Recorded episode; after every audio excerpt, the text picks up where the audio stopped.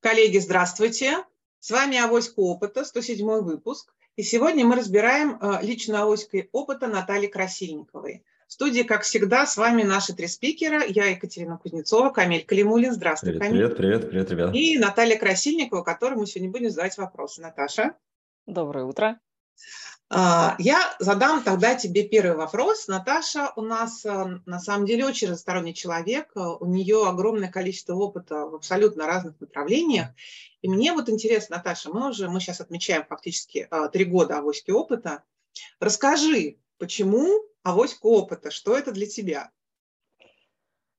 Так, ну для меня, наверное, авоська опыт – это в прямом смысле слова авоська, куда разными способами падал разный совершенно опыт в моей жизни.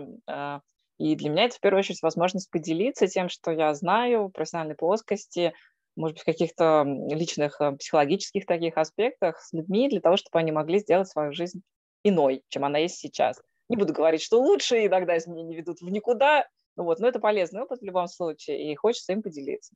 Вот. А во-вторых, для меня авоська опыта – это возможность работать с вами прекрасными двумя.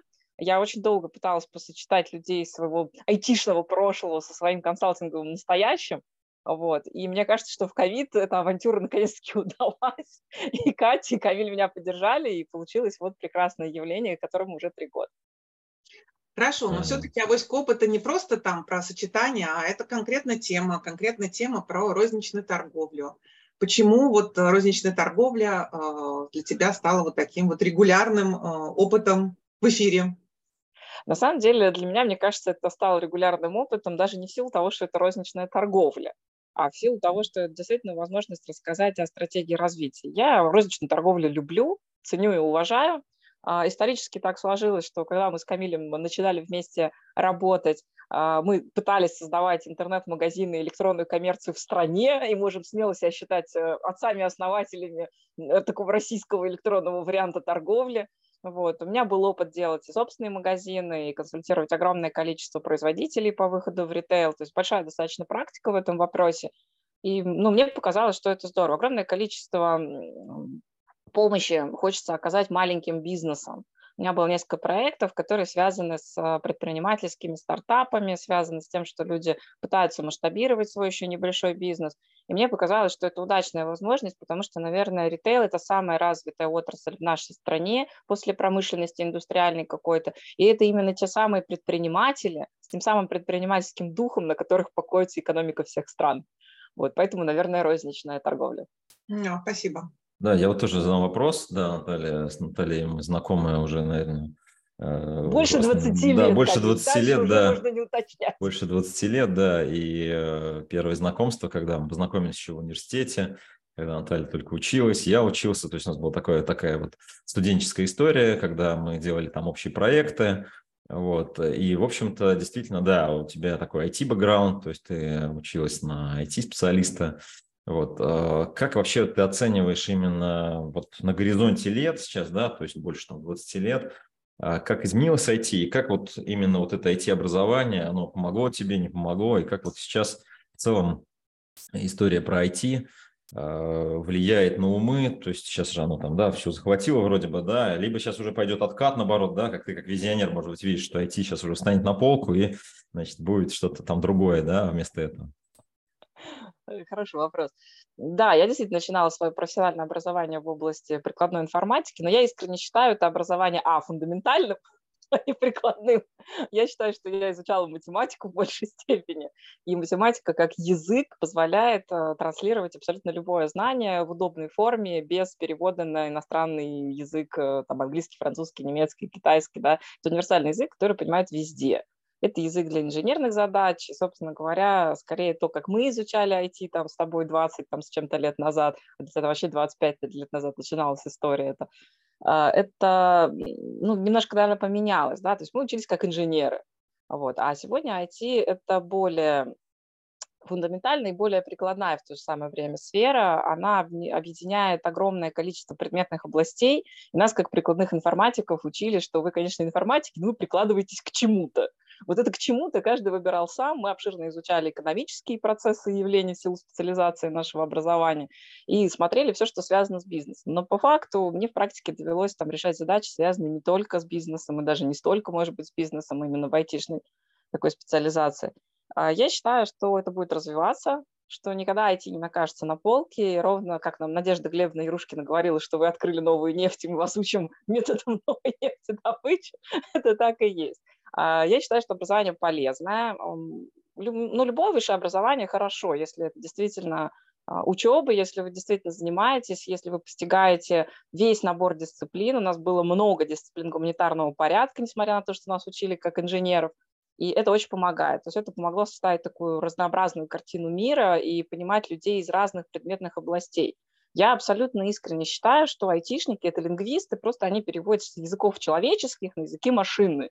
Есть, конечно, айтишники другого порядка, которые с машинных на машины переводят, но мы на это не учились, мы про это только имеем представление. А, вот, поэтому глубоко здесь ответить не смогу. Но, тем не менее, я вижу, что развиваются сетевые технологии. Конечно, за последние там, четверть века они рванули глобально а, в своем качестве, в своей скорости, в своей доступности для обычных людей. Поэтому я считаю, что IT будет развиваться еще больше, чем сейчас. Меня немножко удручает процесс в образовании в области IT в современных реалиях, э, как в российских, так и в нероссийских. На мой взгляд, образование мельчает, и тезис о том, что не нужно получать базового профессионального, среднеспециального высшего образования там, и поствысшего образования, такого ну, большого, да, все можно разменять на курсы ДПО, он не верит. Вот. Я с этим тезисом радикально не согласна. Я считаю, что человеку нужно иметь глобальное видение, нужно увидеть перспективу, куда все может прийти через 20, 30, 40, 50 или 100 лет. И для этого, конечно, очень важно иметь фундаментальные взгляды и не только на прикладную техническую какую-то часть, ну, если это касается технического образования, но в первую очередь на закон развития социума. И, конечно, университетское образование здесь очень расширяет восприятие. Вот, вот у меня вот такой взгляд. Okay. Наташ, а, ну мы, мы давайте продолжим про образование. Я с Наташей познакомилась на программе а, уже бизнес-образования. А, Наташа основала бизнес-акселерацию при губернаторе Ленинградской области. И хотя вот сейчас мы говорили про IT, да, на самом деле у Натальи есть еще одно образование, бизнес-образование шведское. Наташа, скажи немножко, почему бизнес-образование, почему ты в итоге делала акселерацию, что тебе в этом, какие вопросы ты решала для себя и для общества? Хороший вопрос. На самом деле акселерация – это один из частных проектов бизнес-школы International Strategic Management. Вот. У меня была собственная бизнес-школа, сейчас проект закрыт уже, я в нем не участвую, но мы его создавали вместе с э, моей коллегой, моим партнером Марией Шаковой. Вот. Делали достаточно длительное время, почти 11 лет мы были партнерами и создавали эту историю.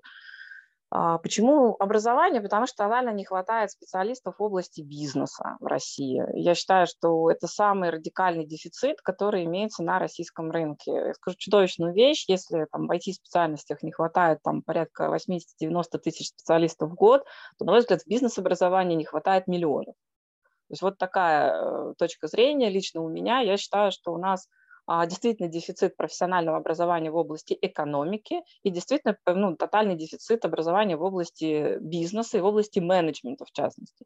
Я получала образование в области бизнеса, экономики управления за границей не только в Швеции, но еще и в Великобритании – а, могу сказать, что это, конечно, радикально отличается от того образования, которое тогда было доступно на российском рынке. Сейчас рынок более интересно представлен, наполнен, и можно поискать какие-то программы. Вот, а, управление программами, портфелями проектов, проектный менеджмент, а, маркетинг, глобальный менеджмент, генеральный менеджмент, ну, общий менеджмент по-русски там он называется, стратегический менеджмент, саму стратегию, там, управление развитием компании и так далее. Вот это я все изучала за границей, потому что на момент, когда мне это было очень нужно для построения собственного бизнеса, в России, к сожалению, этого предложения практически не было. Вот. И то хорошее предложение, которое существовало, оно не покрывало весь мой запрос. И мне было интересно в этой плоскости действительно двигаться. Поэтому я поехала в те страны, где это было организовано наилучшим способом, ну, на мой взгляд, на тот момент времени. Вот. Я очень благодарна тому, что я могла сравнить российское образование с, с, с образованием, ну, там, в случае западноевропейских стран, там, азиатское, ничего не могу сказать, я не училась, не взаимодействовала с этими вузами широко. Вот. Но вот я увидела такую разницу, я прошла программы стажировок за границей, я немножко поработала там, и я увидела для себя две вещи, что есть практики абсолютно в любой точке планеты, успешные, которые следует изучать и искать способы адаптации для нашей российской действительности. Для меня крайне важно было привести в свою страну самое лучшее, а, для того, чтобы здесь это поселилось и сделать это доступным для других. Поэтому вот а, в рамках доступности для других я быстро поняла, что консалтинга мало, нужно множить практику людей, которые способны это делать сами, способны принимать верные бизнес-решения, причем а, с точки зрения тактики это все не так и плохо, да, то есть люди пробуют, ошибаются, расшибаются лбы, но, в общем, в основной массе движутся в нужную сторону. А вот с точки зрения большой глобальной стратегии, я считаю, что вот это, конечно, дефицит и недостаток, в первую очередь, образования, поэтому мы видим огромное количество краткосрочнейших, вот даже такое слово изберу, стратегий, то есть мне кажется, что люди не представляют, не понимают, что это не просто бизнес-инициатива «Здравствуйте, я три года что-то делал». Да? Это, ты можешь себя назвать бизнесменом, когда ты построил нечто, что живет после твоего ухода и будет жить после того, как твоя жизнь окончится, и окончится жизнь даже следующего поколения, с которым ты контактировал сам. Вот, поэтому России, конечно, еще предстоит э, наверстывать э, в этом пространстве, в этой плоскости огромное количество навыков, формировать бизнес-среду, формировать бизнес-культуру. И для меня это важно. Мне хочется рассказать людям, что бизнес-культура может быть очень-очень интересной, разнообразной, которая может помогать реализовывать людям только свой потенциал, но вообще новое видение реалий, в которых они живут. Для меня бизнес – это жизнь для людей, про людей и через людей. Да, Наташа, вот я продолжу этот вопрос, наверное, больше такой, первый такой айтишный вопрос, второй маркетинговый. Вот, э, есть вот Наталья Красильникова, э, специалист, эксперт, консультант, да, то есть много большой опыт. Но как бы вот ты себя э, спозиционировала, вот, наверное, даже два вопроса задам. То есть, э, кто такая Наталья Красильникова 2023 и кто такая Наталья Красильникова, там, не знаю, 2033? Вот, то есть как ты видишь свою собственную стратегию. Да, да, да, да, не будем там про возраст, да, не будем про года.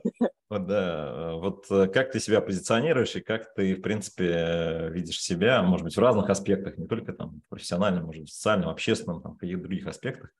Вот, можешь немножко вот про себя, да.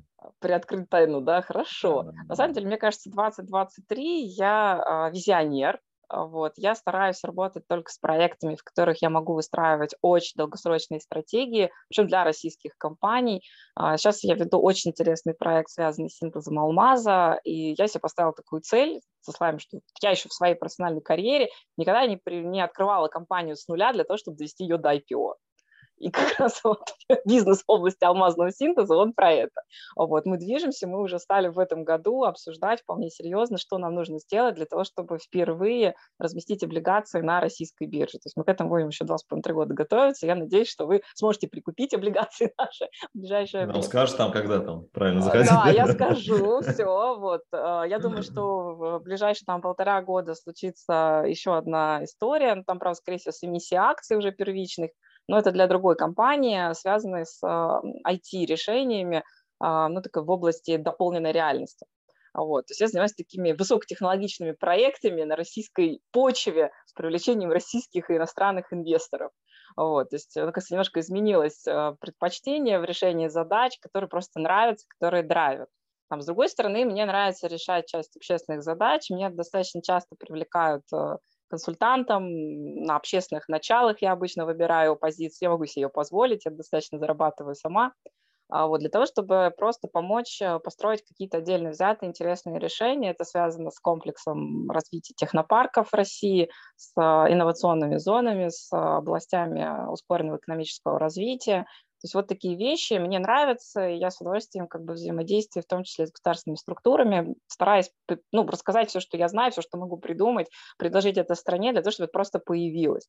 Вот. У меня есть мечта, я хочу построить инновационную научно-технологическую зону или там центр в Наукограде Троицк, вот, связанную с несколькими направлениями. Одно из них – это ну, производство, создание, разработка, обработка новых видов материалов для новых видов электроники. Это, собственно, разработка самих новых направлений электроники. Это такие, есть такая электроника, построенная на молекулярных принципах, на живых э, молекулах. Вот, вот это направление. Мне очень близка медицинская реабилитация – просто, наверное, по духу. Есть проекты, которые я консультирую как волонтер бесплатно, они связаны с помощью э, бизнесом, который, например, делает какие-то сервисы для детей с ограниченными возможностями здоровья. То есть вот вы спрашивали, что вот это вот сейчас. Да, я надеюсь, что через 10 лет э, кластер, который мы создаем, выйдет на IPO, и можно будет прикупить акции не отдельно взятой компании, а целой вот научно-технической зоны и понимать, что ты инвестируешь в развитие будущего. Я верю в такие вещи. А, мне страшно интересно построить а, современный, а, ну, современную модель, наверное, образования среднеспециального в связке с образованием высшим и в связке с образованием научным после высшего. Вот. Мы такую банду сколотили уже прекрасно, я бы сказала, в этой сфере. Я знаю десятки академиков, и насколько это живые люди, и насколько они стараются этому содействовать, помочь, пока у них есть силы, есть возможности, и они готовы в этой проекте двигаться. Меня бесконечно поражают люди, которым 92 года, они очень здорово соображают, они потрясающие идеи высказывают, но они понимают, что все, что они хотят, это уже отдать это следующим поколениям, создав вот свое такое наследие. Они ничего там не выбирают, не берегутся, не пытаются там присвоить себе, они действительно хотят это отдать другим людям. И мне очень нравится выстраивать процессы, связанные с наследием, с построением того, что будет э, использовано как задел будущими поколениями. И, наверное, через 10 лет я бы видела себя как человек, который может рассказать, как строить такие долгосрочные системы и поделиться уже такой практикой. Вот. Еще, наверное, я бы хотела написать книгу, отвлеченную от бизнеса совершенно, о трансформации личности. Вот это то, что на 10 лет есть точно в плане. Вот. Еще с 10 лет я что хочу? Я хочу немножко больше научиться рисовать, чем я умею сейчас. Мне нравится творчество, и мне очень нравится изобразительное искусство. Я не имела возможности этим заниматься раньше, а вот сейчас у меня как бы получается. Ну, как-то так. Спасибо, Наташа. Раз уж мы заговорили про будущее, да, про 10 лет, я тоже задам вопрос про будущее. Ну, сейчас в нашей стране, ну, не секрет, да, происходит, происходит ряд структурных изменений в экономике. Вот. Иногда меня они очень сильно удручают, но я стараюсь не обращать на это внимания. Но вчера у меня состоялась встреча а, с человеком тоже как бы из бизнеса, который сказал, ну, простите, СССР 2.0, какой маркетинг? Да, о чем вы говорите, какое образование маркетинга, какое бизнес-образование. Мы, мы большими семимильными шагами движемся в сторону того, что у нас будет государственно регулируемая экономика. Вот, поскольку мы про бизнес, мы все-таки про розницу. Вот что ты думаешь, действительно, через 10 лет у нас останется бизнес как таковой, да, у нас останется розничная торговля именно как бизнес, или это будет действительно распределительные центры, и а, один человек будет руководить не только там тем, что он сейчас руководит, но также и розничными торговлями, розничными магазинами, не знаю, всеми остальными видами бизнеса, которые у нас есть. Ну, я скажу свое частное мнение да, про СССР 1.0. А, я достаточно хорошо знаю предприятия комплекса оборонно-промышленного такого вот сегмента, да, которые, естественно, много работали, много взаимодействуем сегодня. А, они никогда не находились э, в плановой экономике. Вот в такой административной, чудовищной, про которую написаны книжки. Они всегда находились в экономике рыночной, потому что современные виды технологий, современные виды вооружений конкурируют глобально. И так было всегда. И там э, был в том числе маркетинг для производства советских различных систем и решений. И на самом деле это не совсем корректно говорить, что маркетинг в России там появился в 90 каком-то году. Вот. А просто он действительно не был отнесен на огромное количество потребительских сегментов, к сожалению, потому что все это существовало несколько в другой а, системе принятия решений. Хотя, а, когда начинаешь спрашивать людей, они начинают рассказывать про бренды из Советского Союза. И говорят, что знаешь, вот там Адулевский-то фарфор был вот поинтереснее, чем Вербилки. Или вот, например, там фарфор от императорского фарфорового завода, просто назывался по-другому в советское время, вот он-то был там получше, то есть даже были такие моменты. А вот ты знаешь, югославские туфли и так далее по тексту, да, то есть на самом деле не совсем можно сказать, что маркетинга не было тогда. Я абсолютно не считаю, что маркетинг может умереть. Маркетинг жил, маркетинг жив, маркетинг будет жить вне зависимости от административных решений, устройств и так далее. Во-вторых, я принципиально не верю в то, что возможно решение про так называемый СССР 2.0. У нас совершенно другая парадигма в обществе, у нас совершенно другие как бы, ценности, которые двигаются на первый план. А, например, никто не обсуждает, что у нас вдруг возьмет и прекратит существование и свое влияние в обществе Русская Православная Церковь. А в советское время так не было, поэтому сравнивать не очень корректно. Я думаю, что можно посмотреть на некоторые интересные модели, которые делает Китай. Они успешно сочетают э, вообще самые противоречивые парадигмы в своей практике, и они обладают огромным экономическим потенциалом, на который заглядываются абсолютно все. Вот. Но у нас действительно есть разница, что наша страна исторически выбирает более вертикальные системы государственного управления, более иерархичные, но пока никто не сказал, что это хорошо или плохо. Я хорошо помню лекции в 2010 году в университете Великобритании на, на эту тему. Мы спорили с профессорами, какая же система лучше. И я помню, что первым откровением тогда на Executive MBA для меня как раз было выступление а, профессора в этой плоскости, который сказал, мы прекрасно видим, что наше устройство стран Западной Европы не справляется с экономическим вызовом, с которым весьма успешно справляются страны БРИКС, в которых везде вертикальные иерархичные структуры. Вот. Это как раз обсуждалось в рамке глобальных экономических трендов, а, в рамках того, что идет немножко нисходящий тренд. Мы все приближаемся к новому такому как фазовому переходу, как говорят экономисты, да, в 2026 году считается, что будет э, базовая точка начала восхождения глобального тренда биомедтехнологий, который радикальным образом изменит вообще представление наше об обществе, о мире. Даже сегодня там Камиль задал вопрос про IT, а я бы сказала, что будущее, конечно, за такими вещами, как биоинженерия, биогенетика, там, биомедицинские технологии, и они меняют, сегодня уже меняют пространство и плоскость компании, отраслей и то, как устроен социум в том числе. То есть вполне себе серьезно обсуждаются уже а, андрогинные модели, что в нашем социуме, наверное, появится, кроме людей, что-то еще. Научные технологические вызовы эти уже близки, и это даже не 10 лет, это случится в обществе раньше. Человечество активно стремится выйти за периметр планеты, а, абсолютно искренне Безос инвестирует а, в то, чтобы появились внеземные колонии. То есть вообще вопрос как бы стоит уже вот так да, в категориях там 5, 8, 10 лет. мы совершенно точно все с вами доживем и увидим, как оно будет на самом деле. Может быть, никакими темпами в реальности мы приблизимся, но это скорее барьер психологический для людей, чем технологический. Мы когда с Камилем начинали бизнес, мы видели, что в нулевых были все технологии для электронной коммерции, но начали люди им пользоваться через 20 лет. Вот здесь примерно такая же история. Технологии уже есть, но моральной готовности сделать этот шаг общества пока нет. Поэтому я думаю, что, в принципе, все страны переживут трансформацию, а не только Россия да, а, и глобально, как визионер, я думаю, что изменится принцип. Они точно не будут повторять один в один историческое прошлое, ну, если не случится какой-то там глобальной катастрофы, мы не свалимся с вами в бронзовый век. Вот. А так, я думаю, что будет развиваться, и будет общество иметь несколько иные структуры. Вот. И, может быть, появятся какие-то новые варианты развития социума, которых историческая спираль нам еще не подкидывала. То есть мы там не свалимся из олигархата в какой-то тиранический вариант. Может быть, будет еще какой-то э, формат, да, потому что сейчас говорят активно о нарождении новых типов культур, о том, что это культурный конфликт. Вот пока сталкиваются старые культуры, но технологии создали посыл для развития нового вида культуры, которых история человечества еще пока не знала. Вот так я думаю на эту тему. Наверное, наверное, да, я буду там последний такой блиц, блиц э, вопрос, да, наверное.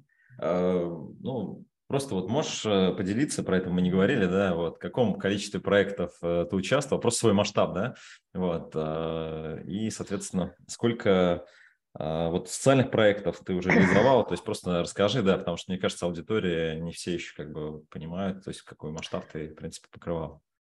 У меня больше 200 отраслей, в которых во многих из них у меня нет ни по одному проекту. То есть это, я не знаю, я уже не считаю давно, поэтому их несколько сотен. Но в основном это большие проекты. И а, это возможно делать только когда ты развиваешь команды, ты как бы можешь начать, э, включить людей, и они могут дальше двигаться сами.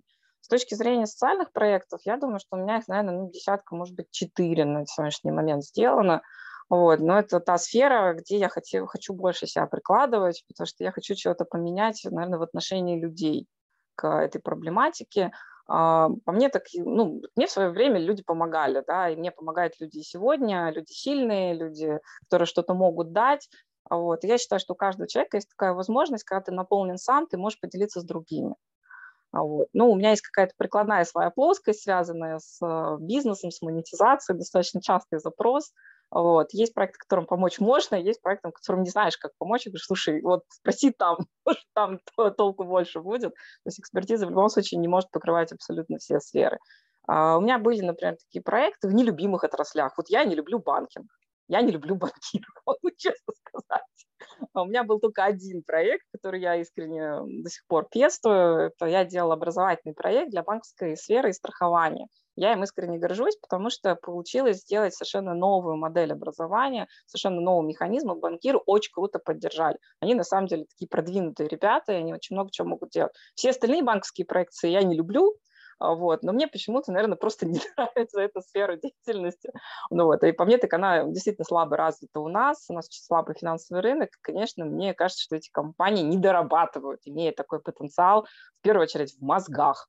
Вот. И не люблю я их за, неэкологичное отношение к собственному персоналу. Не берегут они людей, поэтому вот такой вот им вот выговор. Хотя, ну, они много чего классного делают другого, ты, наверное, единственная сфера, с которой так вот не очень сложилось. А с, с остальными, со всеми хорошо, и особой ну, разницы между отраслями там, в большей меньшей степени не так и много. На самом деле абсолютно похожие проблемы, абсолютно похожие вызовы. Э, Все это упирается в конечном счете в отсутствие квалификации в области менеджмента, в области бизнеса, в области каких-то специальных узкоотраслевых решений. Просто не хватает квалифицированных людей. Как я говорю, мы живем на рынке тотального дефицита тотального дефицита кадров, тотального дефицита решений, тотального дефицита, ну, наверное, просто смелости зашагивать в какие-то неопределенные области. Ну да, с, с предпринимательской смелостью с тобой полностью согласна. Есть такой момент у нас, видимо, мы учились на чем-то очень таком высокорисковом получили очень хорошо в свое время. Вот. Волшебный э, пендель такой, что на всю жизнь хватает. Да, да, да, да, да, да, да, да, да, да. Люди теперь уже стараются лишний раз не высовываться. А, смотри, Наташ, а, спасибо да, за вообще интервью. У меня тоже коротенький вопрос остался. Вот смотри, наши слушатели – это розничная торговля. А, как ты можешь, как они могут тебе обратиться, как ты можешь им помочь, вот э, поделиться своим опытом с ними, в каком формате, что они должны для этого сделать и что ты готов им дать? Я думаю, что они могут писать, во-первых, в авоську опыта они мало туда пишут, поэтому если им надо, они могут задавать вопросы, могут задать вопросы нам всем, могут задать вопросы адресно там, мне или любому из нас. Вот, они могут прийти на стачку в Ульяновске 15-16 числа и прям потрогать руками.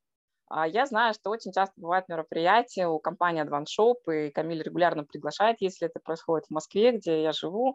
Я с удовольствием сюда прихожу и делюсь своим как бы, опытом, своей практикой, ну, если по времени получается. Вот. Есть мероприятия, которые проводит Катя Кузнецова, это, например, бизнес-школы Ями Типс. Тоже, как бы, ну, you are welcome, всегда можно получить доступ. Если очень хочется, можно мне прямо в Телеграме написать и задать вопрос. И надо сказать, что есть некоторые деловые чаты, в которых я достаточно там активно состою, и народ пишет. Вот. Если я вижу, что у человека действительно есть какой-то адекватный вопрос и есть заинтересованность, я нахожу в своем расписании полчаса для того, чтобы с человеком поговорить и ответить на его вопросы вживую, дать какие-то связи, контакты, которыми я обладаю. Вот для начала вот так. Просто постучитесь, напишите письмо, я не знаю, там, что хотите, да, вот, если, а дальше уже может родиться взаимодействие, исходя из того, как с каким проектом человек приходит, да, с каким взглядом на жизнь он приходит, помочь можно по-разному. Это больше зависит от слушателей, от тех, кто хочет постучаться в мою дверь. Ну, спасибо, Наташа, большое. Я думаю, что слушателям было действительно интересно познакомиться с твоим огромным опытом, наконец-то понять действительно, почему ты визионер, да, откуда это взялось, и как с тобой можно связаться, и какие вопросы задавать.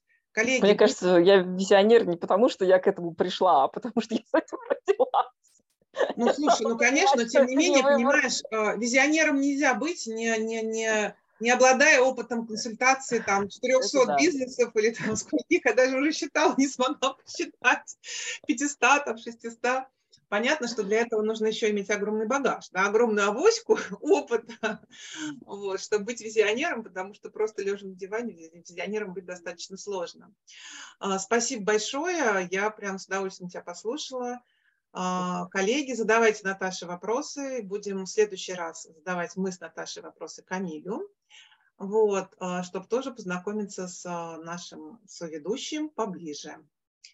До свидания. Удачи, ребят. Пока. Всем пока.